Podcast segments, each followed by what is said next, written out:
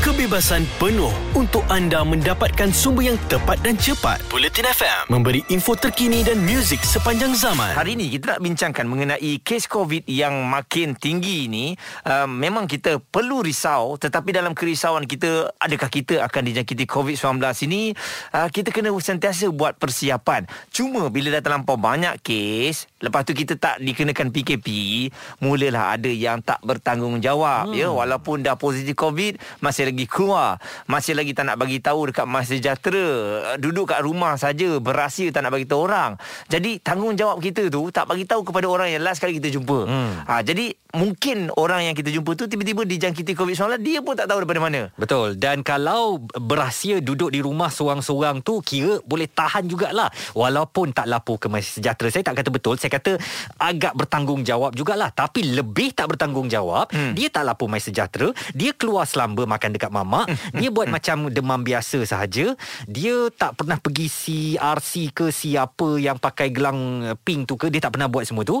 Dan dia menjalani kehidupan seperti dia tu sihat tanpa dia tahu dengan varian Omicron ini ianya sangat mudah tersebar kepada orang lain. Jadi perkara ini memang sedang berlaku. Ada beberapa orang yang telah pun tweet perkara ini. Hmm. dan bila ialah dapat tahu kita marahlah. Hmm. kan? Sebab kenapa masih lagi nak keluar main bola contohnya? Walaupun tahu ada sesama sikit hmm. ha, kan sekarang ni walaupun kita tak buat test tu tapi kalau dah demam sesama tak payah pergilah betul sedangnya kita ambil tanggungjawab kita ah, tak boleh tak sihat badan tak payah pergi lah kan hmm. dan ada juga pekerja-pekerja eh yang macam alah saya demam sikit aja ni tak ada apa lah ni eh eh esok-esok positif satu pejabat tu jadi close contact kita ha. tak mau macam tu dan itu memang kejadian yang berlaku eh kita sendiri pun pernah jadi macam tu ya Muaz hmm. maknanya rakan-rakan yang jumpa kadang-kadang tu macam tak ada apalah kau jangan risau lah lagipun hmm. dah booster semua kan relax ah demam sikit aje lah lah kau orang ni takut sangat dengan covid tak. demam aja covid demam aja covid tak percaya aku eh dua ha. hari memang sah COVID. COVID. Lepas tu minta maaf. Minta maaf dan kita semua tak dapat masuk office. Ini ha. memang sakit Aduh. hati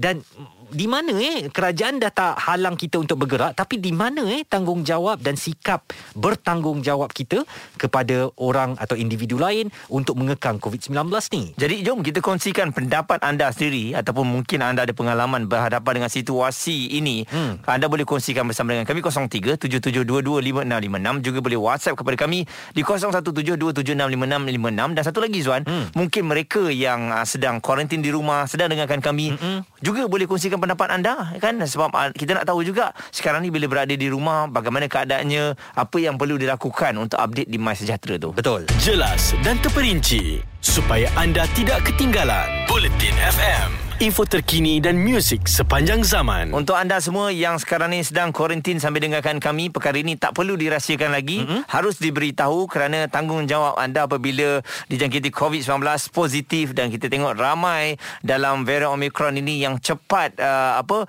pergi dari satu individu ke individu yang lain. Mm-hmm. Jadi oleh kerana itulah ada di antara kita yang macam tak mempercayainya yang aku kena COVID, eh aku tak tak kuat aku kuat kot. Ha, jadi sindrom penafian itu masih berlaku Betul. lagi di kalangan masyarakat kita.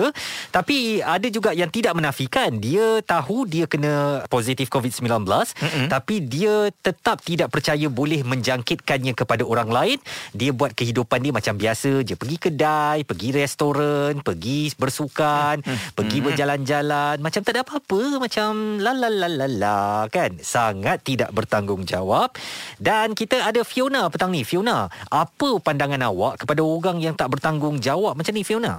Eh, geram lah yang ni sebab apa tahu kita cakap macam tu. Baru-baru ni adalah kawan kan dekat office dia buat macam tu. Hmm. Ada satu hari ni dia datang office, uh, dia duduk lepas tu dia komplain lah. Dia kata dia sakit tekak. Okay. Dia batuk-batuk sesama sikit. Kita orang pun takut lah kan. Hmm. Sebab, uh, sebab dia tak pakai mask. Satu lagi tau. Dia hmm. duduk kat office tu tak, tak pakai mask. Uh, lepas tu dia sakit tekak, batuk-batuk sesama semua tu. Kita orang cakap lah.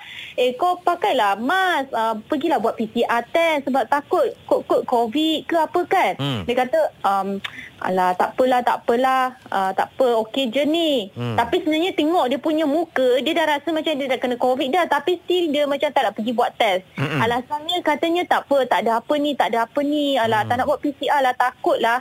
So kita orang rasa macam ini macam agak tak bertanggungjawab lah kan. Hmm. Betul. Diorang pun pergi kerja. Mm-mm. Kita ada family, kita ada budak kecil lagi. Lepas tu dekat office ada pula orang yang mengandung. Mhm. Lagilah bahaya. Mm-mm. So Betul. macam memang geram dengan orang macam tu sebab benda ni bukan um, pasal dia je. Yang ni pasal orang lain juga. Sebab kita orang semua datang kerja semua tu nanti balik-balik kita bawa virus tu balik rumah macam mana kan? Ini macam penafian yang Izwan katakan tadi memang ianya betul-betul berlaku eh. Mm-mm. Kan? Hmm. Saya tahu Fiona Mungkin sekarang ni Kita semua dah letih Dengan COVID-19 kan Tapi Apabila kita dijangkiti COVID-19 Ataupun ada simptom Kita letih ke tak letih ke Kita kena Satu perkataan lah Bertanggungjawab lah kan Betul, itulah kita kita bagi tahu dia you kena bertanggungjawab, you Hmm. kena uh, jaga kita orang juga. Jangan fikir pasal diri sendiri kan. Mm-mm. Sebab kita tak adalah nak salahkan dia. Tak ada, kita tak salahkan dia. Cuma kita nak dia macam be responsible lah kan. Pakailah mask sekurang-kurangnya. Lepas tu pergikan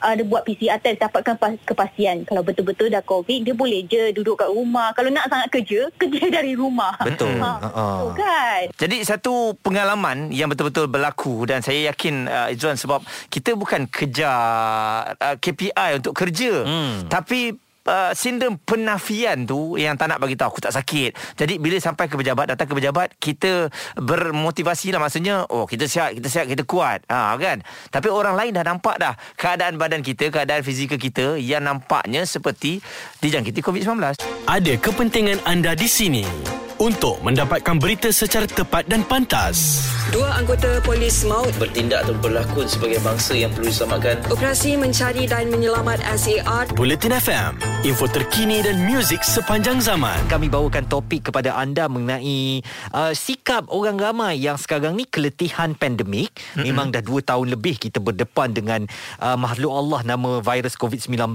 ini. Tapi sekarang dah tak ada PKP dan semua orang bebas untuk pergi ke mana-mana. Jadi bagaimana agaknya pengalaman anda berdepan dengan mereka yang COVID-19 tetapi menjalani kehidupan macam biasa seolah-olah dia tu tidak membawa virus maut ini. Sebenarnya ini adalah pengalaman kali pertama kita berdepan dengan kes yang tinggi tanpa PKP. Hmm. Sedar ataupun tidak. Jadi tindakan sebelum ini mungkin anda marah, apalah nak PKP so duduk rumah. Baik, sekarang ni anda boleh keluar. Hmm. Tanggungjawab memang 100% jatuh di tangan anda. Jadi sebab itulah kita tengok ada beberapa individu yang tak bertanggungjawab menafikan yang dia kena COVID, pergi ke sana ke sini kan, tak nak update my sejahtera. Ha, jadi orang lain yang akan dapat masalah tu dan sebab tu kita tengok banyak kes yang dapat Omicron ini tak tahu dari mana. Kita ada Adam dari Selangor yang ketika ini masih menjalani kuarantin akibat positif COVID-19. Adam, awak apa khabar? Alhamdulillah. Buat masa sekarang uh, saya di tempoh-tempoh mungkin tempoh akhir untuk recovery tu mm-hmm. tinggal batuk. So macam minggu lepas saya demam, uh, sakit tekak semua tu sekarang tinggal batuk je. Apa yang jadi kat saya sebenarnya awal saya tahu saya dah saya kena close contact. Mm-hmm. So apa yang saya tahu masa saya buat kena close contact tu terus memang saya quarantine kat rumah dan saya buat self test. Mm-hmm. Tapi uh, selama seminggu uh, empat hari saya demam dan batuk tu Hmm, saya buat self test memang negatif Izzuan dan Muaz. Wah. Ah, tapi uh-huh. bila saya dah habis demam, maksudnya dah last uh, saya tak boost, belum booster jadi saya uh, perlu kuarantin 7 hari. Mhm. Hari ke-8 habis untuk kuarantin self kuarantin tu, Mhm. saya pergi klinik buat RTK dan RTK saya adalah positif. Wah. Itu yang berlaku ramai sekarang ni eh. Mm-mm. Sebab tu ramai orang kata buat self uh, test ni susah nak percaya juga. Mm-mm. Walaupun simptom-simptom yang ada tu. Yang kami nak tahu sekarang Adam ialah ketika Mhm. anda demam dan uh, se- apa close contact itu anda dah memang kena kuarantin kan? Betul. Tak ada pakai gelang uh, pink, sekarang pun positif tak pakai gelang pink.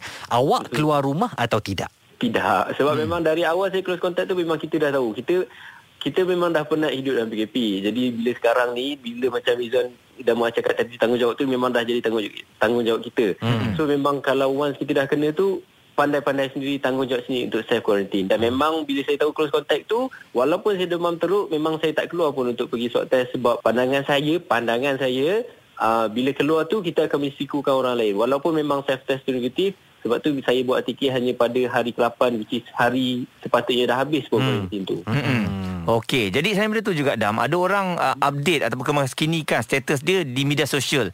Bagaimana dengan anda? Sebab katanya kalau bagi tahu dia positif kat media sosial senang. Tak payah nak mesej seorang-seorang, semua orang dah tahu. Ah itu pandangan sendiri juga. Macam saya, saya tak tahu. Macam minggu lepas memang tengah demam teruk dan nak update social media nak tengok social media pun macam dah tak ada mood. Tapi Hmm. sekarang ni macam dah dah sihat cuma tinggal batuk tapi positif. Uh, adakah patut untuk update social media sebab memang once dari awal saya dapat tahu close contact tu memang tak ada jumpa siapa-siapa. So macam saya pun tak tahu ada keperluan atau tak untuk saya update tu. Nasihat awak kepada orang yang positif COVID-19 tetapi rasa kehidupan seperti biasa perlu diteruskan mm-hmm. untuk maksud eh kalau aku tak pergi kedai macam mana matilah aku tak ada makanan. Jadi mm-hmm. apa yang awak boleh nasihatkan Adam? Hmm, kalau macam tu susah untuk kita recover dari keadaan sekarang. Sebab macam saya pun pada uh, masa awal saya demam, saya tak sihat tu memang dah tahu tak boleh keluar. Saya cuma order ubat dari Grab. Hmm. Saya pun baru discover benda tu yang ada Grab Pharmacist dalam aplikasi tu. So memang sebenarnya tak ada alasan pun untuk kita macam oh aku nak kena keluar beli ubat, aku nak kena beli, nak kena keluar beli makan. So berbalik kepada diri sendiri jugalah. Sebenarnya boleh je sendiri kat rumah.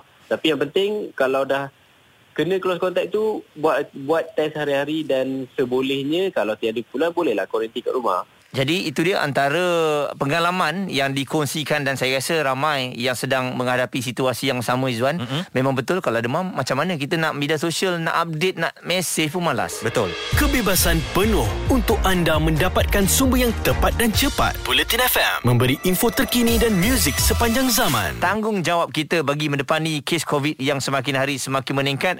Kalau dikemaskinikan semalam saja 27,179 kes telah pun ya uh, dikongsikan. Dan uh, dalam peningkatan kes yang terlalu mendadak ini uh, ramai juga daripada kita yang menjalani kuarantin di rumah sekarang kerana uh, kategori 1 dan kategori 2 antara yang mendominasi statistik jadi tak perlu ke uh, pusat uh, PKRC ini uh, dan kami nak tahu bagaimana agaknya pendapat anda kepada mereka yang kuarantin di rumah tanpa memakai gelang pink ini tetapi bebas menjalani kehidupan seperti biasa ada yang petang-petang dengan positif COVID-19 ni hmm. berjalan keliling rumah kononnya nak dapatkan cahaya matahari uh, berjumpa dengan jiran apa khabar apa khabar saya tengah positif ni dan hmm. uh, saya nak bagi badan peluh sikit lah Hmm, orang kata kalau badan kena peluh-peluh ni COVID cepat mati. Oh, ada pula macam tu ya.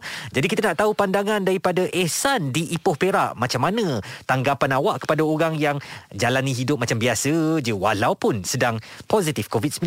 bila kita ada uh, COVID ni, kita positif COVID ni, supposed to be kita lebih bertanggungjawab in term of uh, kita tahu yang penyakit tu uh, transmittable disease. Mhm. Uh, mudah berjangkit dengan orang lain. Jadi dalam erti kata lain tu makna kata bukan je efek uh, efek diri sendiri tapi efek orang lain juga. Bila efek orang lain tu makna kata kena lebih aware lah. Of course kalau contoh kalau benda tu kena kat family kita berjangkit pada orang lain. Apa perasaan kita? Betul. Of course kita akan rasa marah jugalah. Ya. Sebab bukan benda tu berpunca daripada kita. Mm-mm. Tapi kalau kita sendiri buat macam tu kena pada orang lain apa pula perasaan dia orang? Hmm. Saya saya setujulah dengan awak Ihsan sebab saya positif bulan 11 tahun sudah eh. Memang saya tak pakai hmm. uh, pink uh, apa Gelang. gelang tu uh, dan saya uh, nak keluar rumah uh, jumpa kalau ada ada orang jiran nak buang sampah pun saya tengok kiri kanan dulu tau.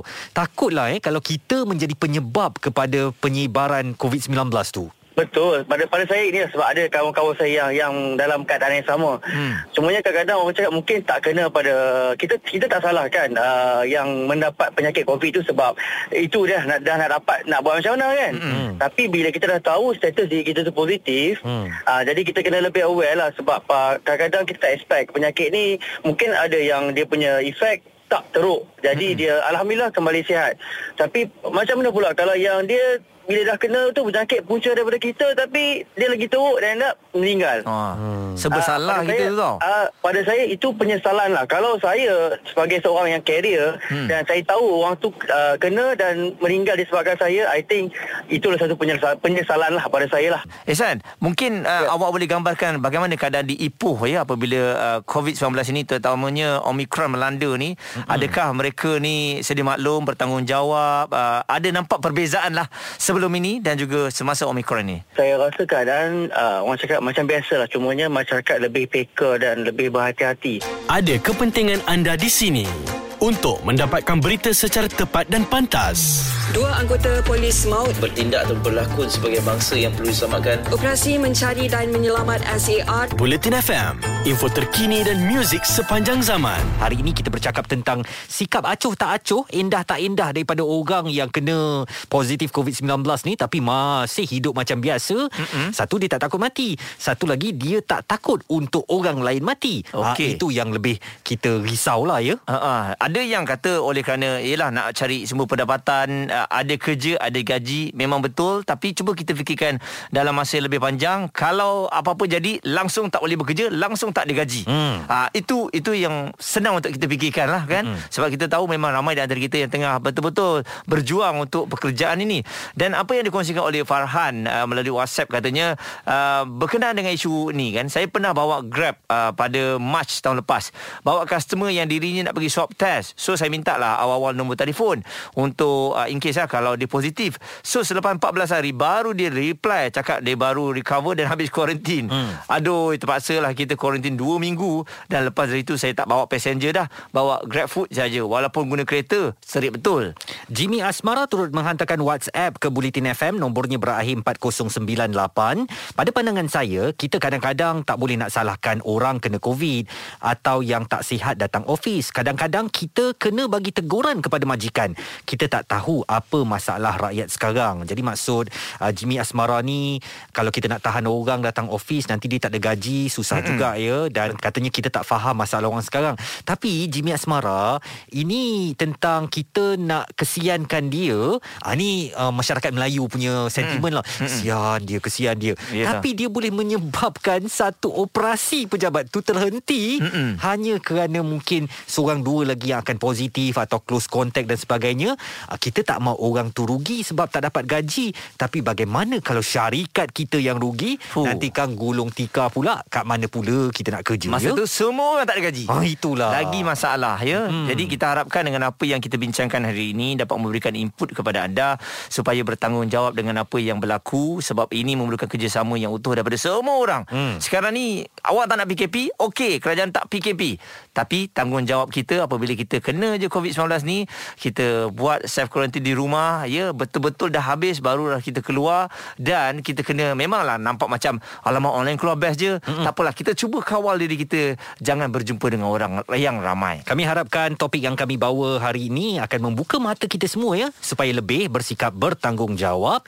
Kalau kita mengambil langkah yang bertanggungjawab bahu membahu untuk memerangi COVID-19 ni, insya-Allah kita boleh landaikan kembali dan nanti pada hari raya bulan 5 nanti kita boleh balik kampung. Oh, oh, oh balik kampung dengan hati yang tenang, hmm. hati yang riang kan dan tak risau lagi terhadap penularan COVID-19 ini. Buletin FM, terkini, relevan dan penting untuk anda. Info terkini dan muzik sepanjang zaman.